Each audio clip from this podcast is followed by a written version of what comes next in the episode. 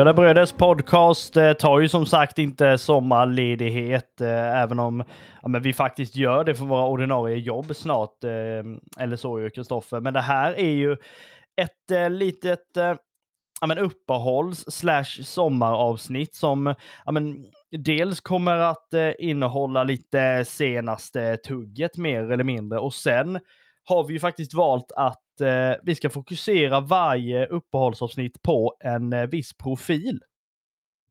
Ja men det stämmer. Eh, och det, ja ledighet, det kan ju du prata om som är, som är lärare, som är ledig hela sommaren. En annan får ju tugga på fram till vecka 29 va, innan man får innan man får gå på någon form av ledighet. Eh, men eh, nej, det, det är klart uppehållsavsnitten här blir ju, blir ju spännande. Förra året så körde vi ju en form av, av eh, uppehållsavsnitt med lite supporterresor och lite berättelser och lite sånt där. Och detta året så fokuserar vi lite mer på kända legender eller profiler i i, eh, som har varit i, i vår förening. Eh, och det ska ju bli väldigt spännande.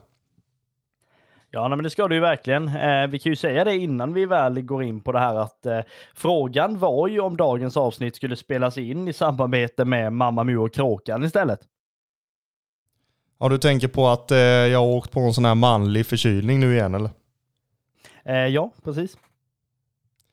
Ja, eh, det, man har ju gjort det man har kunnat för sin ehm, hals och eh, sin röst, att det inte ska höras allt för mycket, att man är att man är förkyld och, och sjuk på det viset. Eh, även om det kanske kommer höras lite grann ändå. Men eh, vi eh, får väl hoppas att eh, lyssnarna har lite överseende med en och annan kråka då, som sagt. Ja, nej men verkligen. Och vi kan ju göra som så här att eh, i samband med att vi kör de här uppehållsavsnitten eh, då med profiler eller legender som vi har valt ut eh, väldigt subjektivt, eh, måste jag säga, så gör vi ju samtidigt det här eh, ihop med våra polare borta på Local Legend som är en av våra sponsorer till den här podden. Och ni som inte har någon aning om vad Local Legends är så är det två grabbar som gör eh, t-shirts egentligen till eh, ja, men, folk och eh, spelare och eh, ja, men, profiler som de känner eh, förtjänar sådana. Eh, de har gjort bland annat Kalmar FF-uppsättningar ehm, och sen även med någon form av lokalbollsspelare och lite sådär också. Och nu senast, eh, senaste tillskottet mer eller mindre är ju vi då. Ja, det är ju så. Eh, även om vi kanske inte ska sväva iväg på den, den klassiska jättehybrisen så är det ju ändå så att det är ett, ehm, ett eh, fint eh, sammanhang att få vara med i. Ehm, så är det absolut. Vi, eh, vi har ju släppt egen, egen merch som det så fint heter och det, det består ju av, av tre stycken t-shirts, en grå, en röd och en svart som går att beställa via våra sociala medier och ehm, vi vill ju passa på att redan nu tacka de som, som redan har beställt och finns på vår beställningslista och det, det ska ju givetvis bli fler så att eh, gå in på våra sociala medier och kolla in de här tröjorna för de är grymt snygga. Ja men det är ju verkligen så. Vi kan ju även, eh, precis som du nämnde där, vi har ju nu en tredje färg också. Det blir på efterfrågan så men bestämde vi oss för att vi kör en svart också. Um, inte bara grå och röd då, den svarta är grymt bra också faktiskt måste jag säga. Så att precis som Kristoffer säger, gå in på våra sociala medier, skicka iväg ett DM om att du vill ha en sån här t-shirt. Uh, så ska vi se till att lösa det eh, framöver naturligtvis. Vi gör väl också som så här att vi säger tack så mycket till grabbarna på Local Legends. Dels för ja, men det initiativet de gör, sen också att de är så snälla och vill göra vår egen merch också. Eh, så vi säger tack så jättemycket och vi rullar väl igång.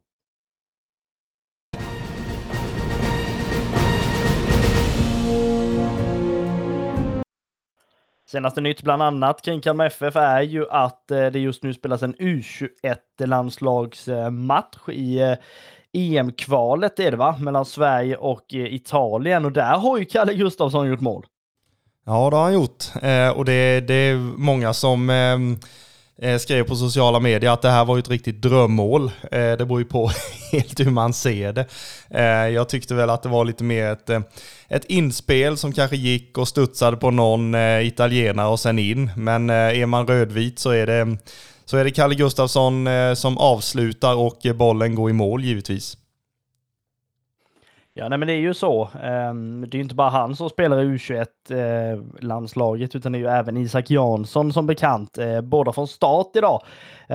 Vilket liksom, ja men det är ju nyttigt så, även om laget nu längre fram ska på träningsläger nere i Österrike, så är det väl ändå, ändå bra att spelarna får ja, men, matchträning oavsett liksom. Eh, lite likadant som Eh, vänsterback Olafsen eh, spelar ju för Island, så det är ju det här med alltså, träning i matchsituation är väl riktigt viktigt ändå.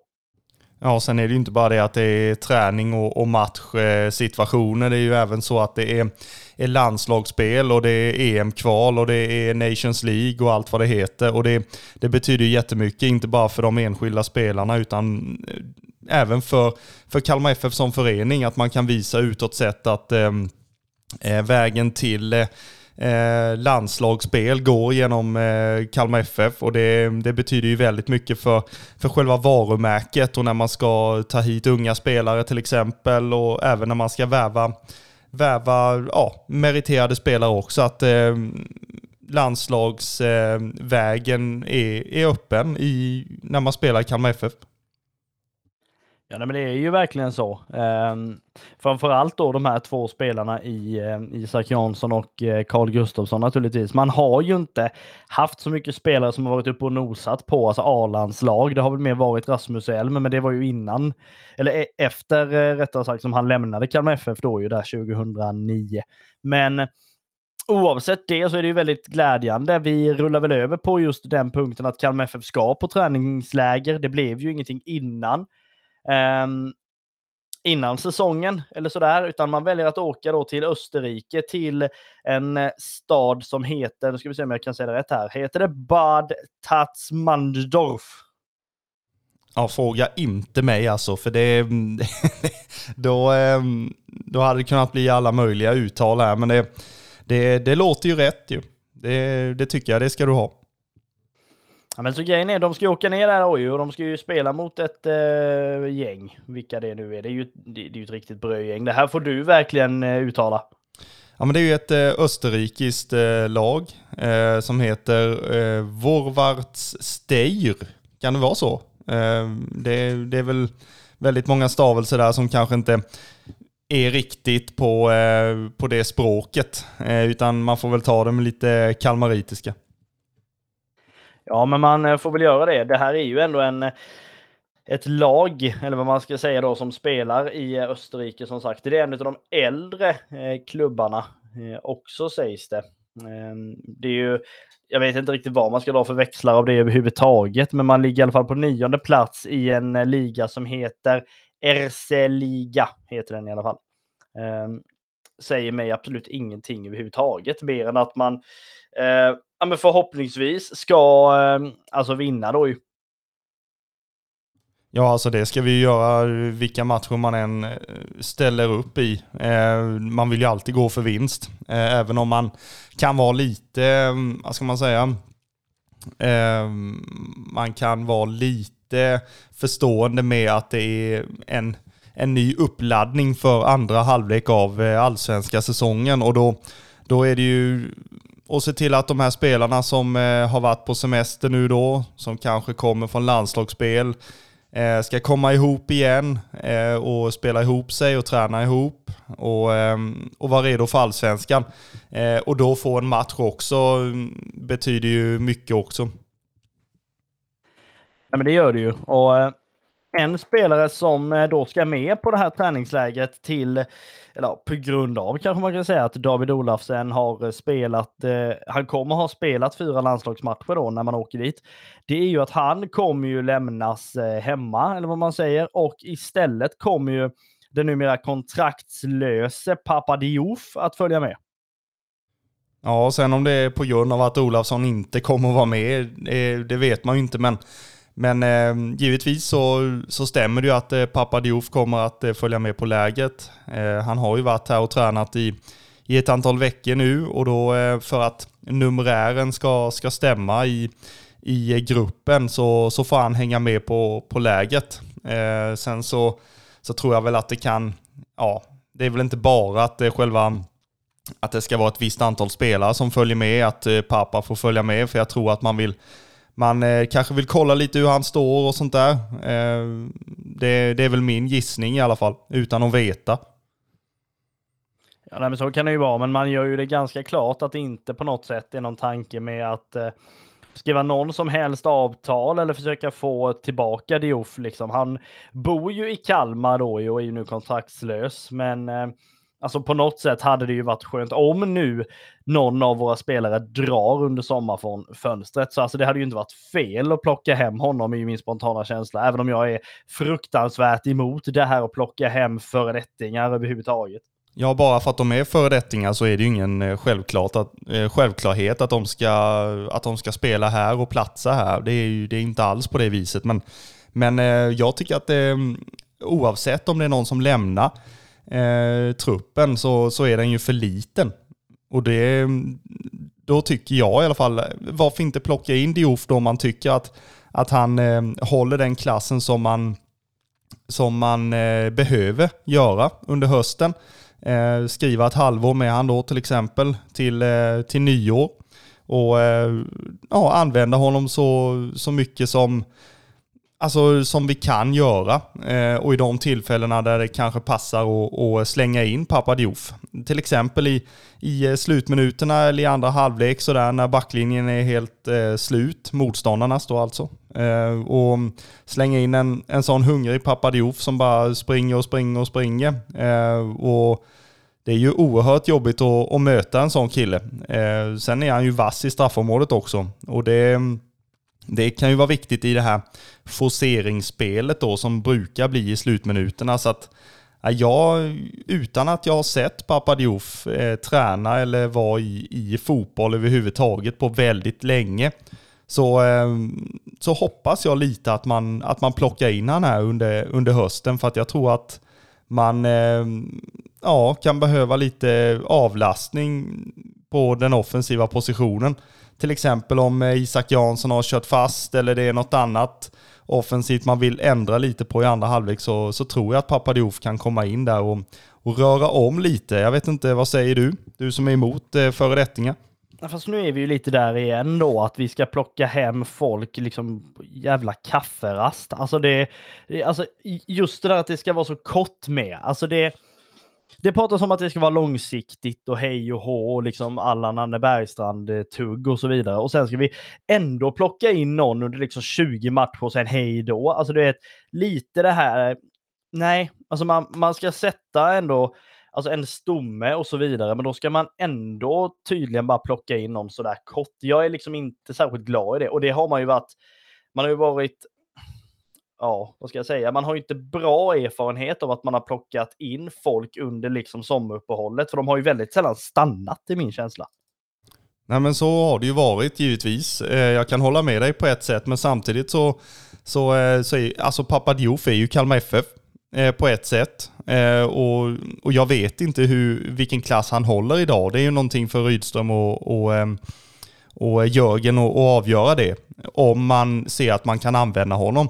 Och ser man det, att det finns en möjlighet och eh, pappa Diouf själv vill det eh, och man, man tycker att han håller så pass bra klass så att han skulle kunna hoppa in och göra en skillnad, då, då tycker inte jag att man eh, ska tveka utan då ska man ha han då, skriv ett år då med han istället för ett halvår. Det, det kan ju vara ett halvår bara för att eh, se hur, hur han håller sig under hösten och sen i så fall förlänga. Om man nu tycker att, eh, att man ska göra det. Alltså det kan man ju mycket möjligt göra liksom. Jag har inga problem. Skulle Isak Jansson nu dra, alltså det är klart att han alltså, kan gå in och täcka upp det. Det är ju ingenting konstigt så. Men alltså det hade ju inte varit särskilt optimalt ändå kan jag tycka. För jag, alltså, just för att jag är väldigt mycket med det här, man ska plocka in spelare och sen ska det vara det ska försöka hållas liksom. Jag vill nästan tillbaka lite till det här Kalmar FF 2004 till 2010 när det liksom var en halv spelare som bytte position. Det var liksom samma hela tiden och det gick ju bra till slut. Jag tror inte det här, alltså snurrandet är så super, eh, alltså bra egentligen.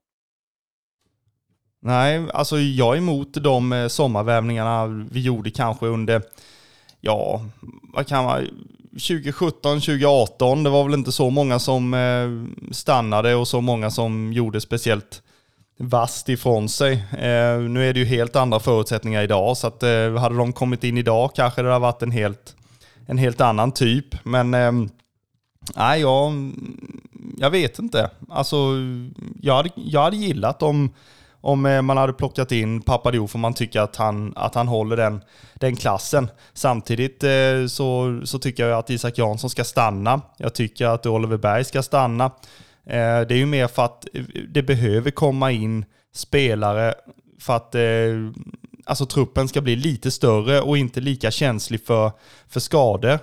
För nu har det ju varit en ja, fyra, fem stycken ibland som har, som har varit skadade och då har vi fått ha Rasmus Elm på bänken med all respekt alltså. För Rasmus Elm är en fantastisk spelare och, och person så att det är inte något emot honom. Men, men det bevisar ju att truppen har varit för liten när man har Rasmus Elm på bänken.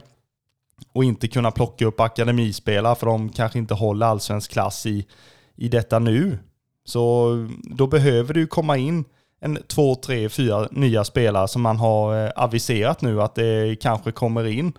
Eh, så att, eh, och då kan ju Papadiouf vara en av dem oavsett om Isak Jansson lämnar eller inte. Ja, jo, så hade det mycket möjligt kunnat vara liksom. Men oavsett om han eh, kommer vara eller icke vara i Kalmar FF under, under, i framtiden så ska man ju ner och spela i Österrike. Det är ju i alla fall det. Eh, under då sommaren och vi tänker väl som så här att eh, det här avsnittet är ju ja, men ändå tillägnat en av våra absoluta favoritspelare genom alla tider. I alla fall en av mina absoluta favoritspelare. Uh, en spelare som verkligen gjorde sig känd för dels att han var väldigt snabb. Han var också en spelare som på något sätt inte var särskilt ödmjuk i intervjuer eller någonting, men sen ändå verkade ha någon form av glimt i ögat i alla fall. Så det var ju svårt att inte älska den här spelaren och det är ju, är det ju en fantastisk spelare som jag tror att även om man kommer ha bra spelare på den här positionen längre fram så har jag väldigt svårt att se att det kommer vara en sån här profil i mål någonsin igen. Ja, alltså den här spelaren som eh, vi kommer att prata om ehm, framåt här är ju en Alltså, jag håller med dig. Det är en, en favoritspelare även hos mig eh, och var det under hela hans eh, eh karriär i, i FF. Eh, och han, var ju en stark bidragande orsak till eh, eh alla meriter, alla eh, titlar vi har tagit. Eh, och och även det här alltså som, som Kalmar FF har, har stått för. Han var ju från den den gamla skolan, eller vad man ska säga, så här, med de äldre spelarna. Eh, och, och utgjorde ju den här grunden som var så stark ett antal år och till slut bidrog till att vi eh, kunde ta det där första SM-guldet. Eh, så att, nej, det är, det är en spelare som man Eh, ja, som man, man gillar väldigt starkt och det, det tror jag det är många i supporterled som, som också gör fortfarande än idag. Det tror jag absolut. Är det någon som förtjänar att hyllas extremt mycket så är det en spelare som gjorde ungdomsår i Torsås Goif. Han eh, spelade även i U-laget hos Öster ett tag innan Kalmar FF hörde av sig och han fick göra debut i Kalmar FF i division 1 1995. Den spelaren vi ska prata om i detta avsnittet är ju vår älskade nummer ett, Petter Vastok.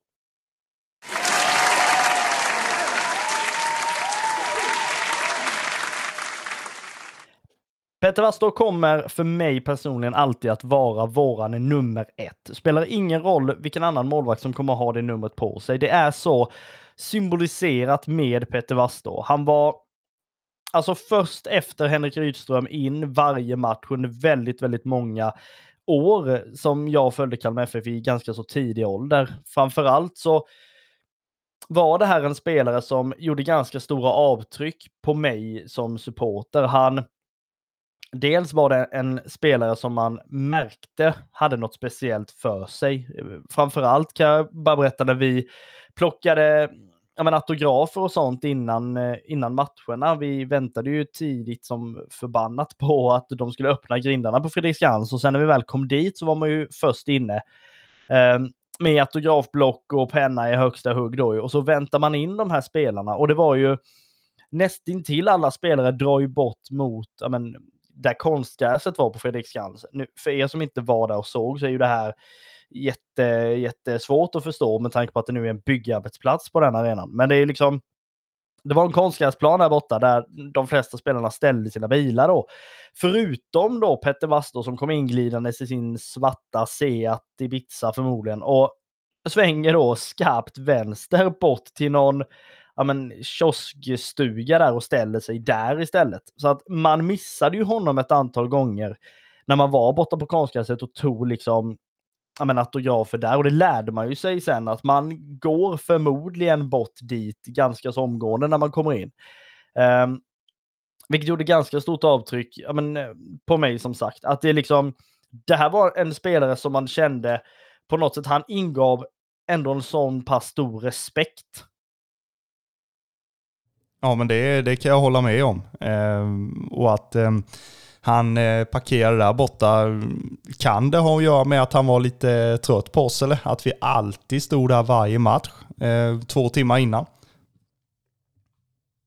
Ja, det är ju mycket möjligt, men det är, spelade ju liksom ännu mindre roll egentligen med tanke på att det här var ju en spelare som Alltså sen jag, jag minns det så väl när man liksom väl fick se honom spela. Alltså sådär. Det var ju framförallt då ja, men, säsongerna 2001, 2002, där någonting 2003. Det var ju ändå en spelare som Alltså visst, han åkte ur med hela svenska folket 2002, men det var samtidigt en spelare som var väldigt starkt bidragande till att man gjorde den här jojo ja, men resan sen 2003 tog sig upp igen och 2004, man släpper inte in särskilt många mål. Man får två straffar emot sig under hela 2004. Man, han plockar båda straffarna. Visar även att det här är en väldigt reflexsnabb målvakt, trots att han inte var särskilt han kändes inte särskilt rörlig liksom. Vad, är han, vad var han? 185 centimeter, 90 kilo. Det är ju ingen det är ju en stabil målvakt, alltså på alla sätt och vis. Och liksom en, en kille som, när man gick in i nickduell med han, han liksom, det är ju som att springa in i en vägg. Ja, ja, eh, och inte bara det, utan eh, det är ju så att eh, han plockade ju de flesta inläggen också. Eh, man var ju nästintill alltid säker på att eh, går han upp på, på en hörna eller sådär och ska plocka ett inlägg så då har han bollen allt som oftast.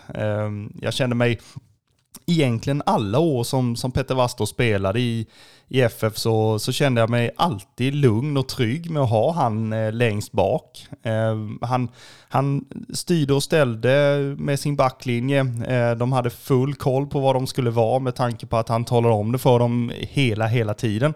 Eh, lyssnade man på radion som han gjorde tidigt i sitt supporterskap så Eh, framförallt när det var bortamatcher då, eh, så, så var det ju Petter Wastors röst man hörde i radion eh, för det mesta. Så mm, eh, det märktes ju att eh, Petter Wastor spelade när han spelade.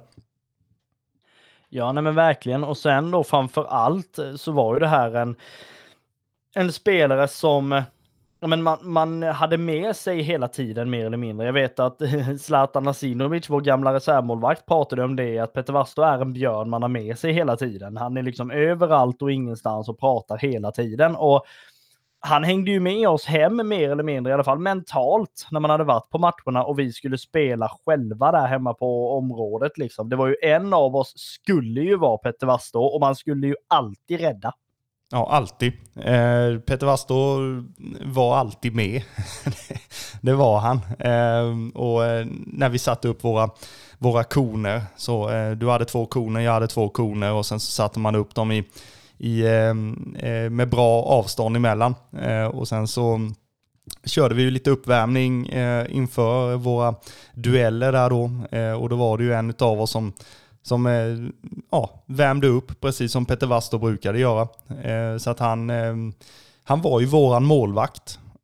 Både ja, på, på planen, på, på Fredriksskans, på, ja, och sen även hemma då givetvis. Så att nej, Peter Wastor han har, han har följt med under i stort sett hela supporterskapet. Ja, och lite sådär kring honom då. Han började ju som sagt i Torsås, eh, några mil söder om Kalmar där. Fick ju även chansen senare i Östers U-lag. Eh, spelade där en och en halv säsong. Kalmar FF hör sen av sig.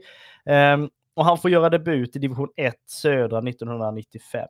Det var ju en annan målvakt som stod, Ehm, som fick chansen i inledningen av 1996, eh, som heter Anders Karlsson. Men Peter Wasslo tog ju sen över den platsen och han höll ju den mer eller mindre. Jag tror inte det var många matcher som han inte stod överhuvudtaget. Jag minns att vilken reservmålvakt det nu var. Det var ju, ja men, Ambjörn Lennartsson hette ju en, Göran Bexell hette ju en och de två vet jag prenumererade ju verkligen på bänkplats när under de första säsongerna som vi tittade.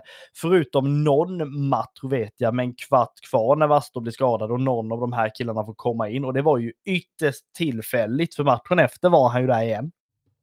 Ja, alltså det, det var inte många matcher som, eh, som eh, Peter missade. Eh, och jag kan i stort sett knappt eh, komma på någon fram till Eh, säsongen 2010 i så fall. Annars så, så är det ju han som har, har stått mellan stolparna och jag, jag, kan, jag kan inte minnas att jag kommer ihåg någon match som Peter Wasto inte stod. Han är ju sen då första målvakt mer eller mindre från 1996 till då 2010 med ett par, alltså lätträknade matcher både 2007 och 2008 när Zlatan Asinovic och även Milan Bjaktarevic eller vad han nu hette, stod eh, någon match sådär. U-laget, vi ska ha Etrit Berisha i mål. Vad liksom händer och sker och allt möjligt tänker man då. Och, och den här killen plockar ju spaden från Petter Wastor i och med den här matchen. Han gör ju en sån supermatch, vilket sen gör att Petter Wastor för första gången på 15 år faktiskt petas av Nanne Bergstrand.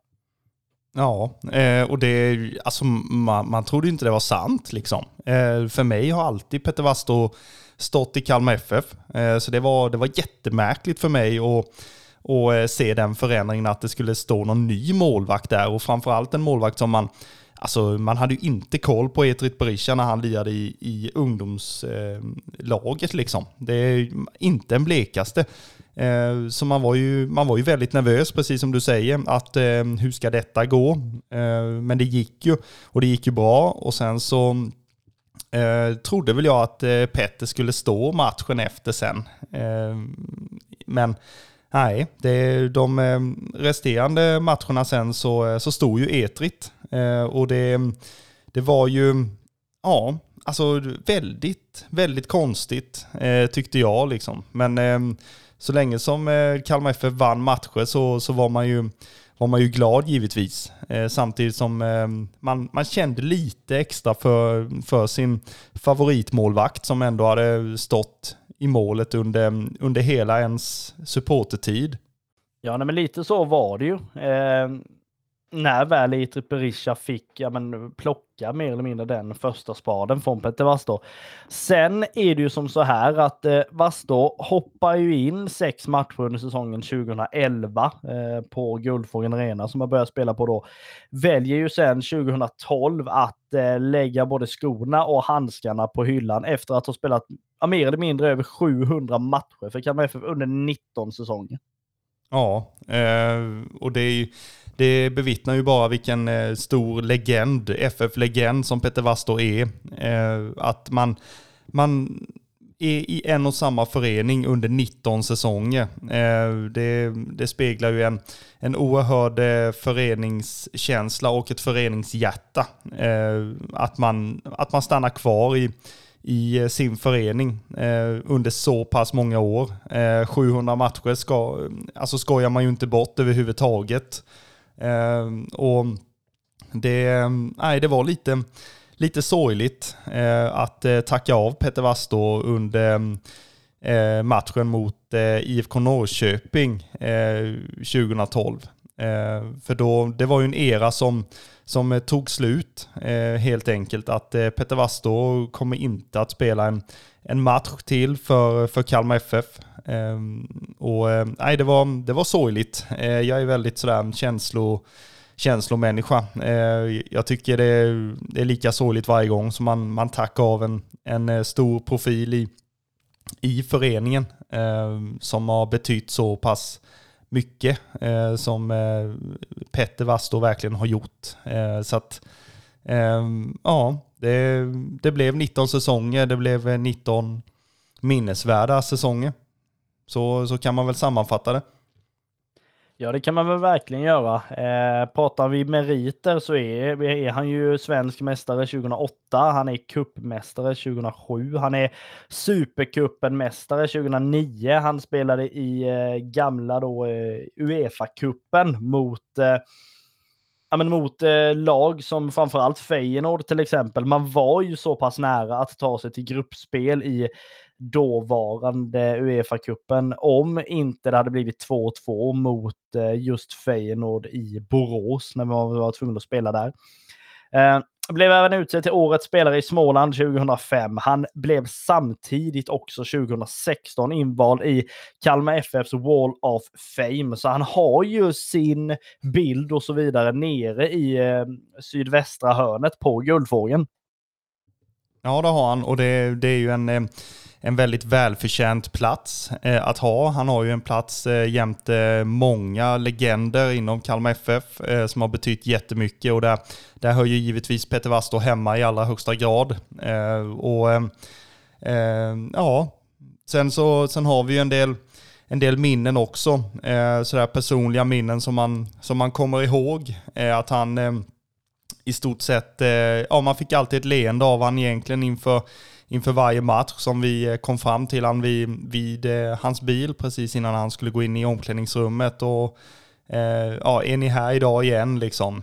Och ge, ger ett, ett fint välkomnande och mm, ett, vi gav han ett lycka till liksom till, till matcherna där vi var på plats. Och ehm, det kändes väl som att han uppskattade det i alla fall ju.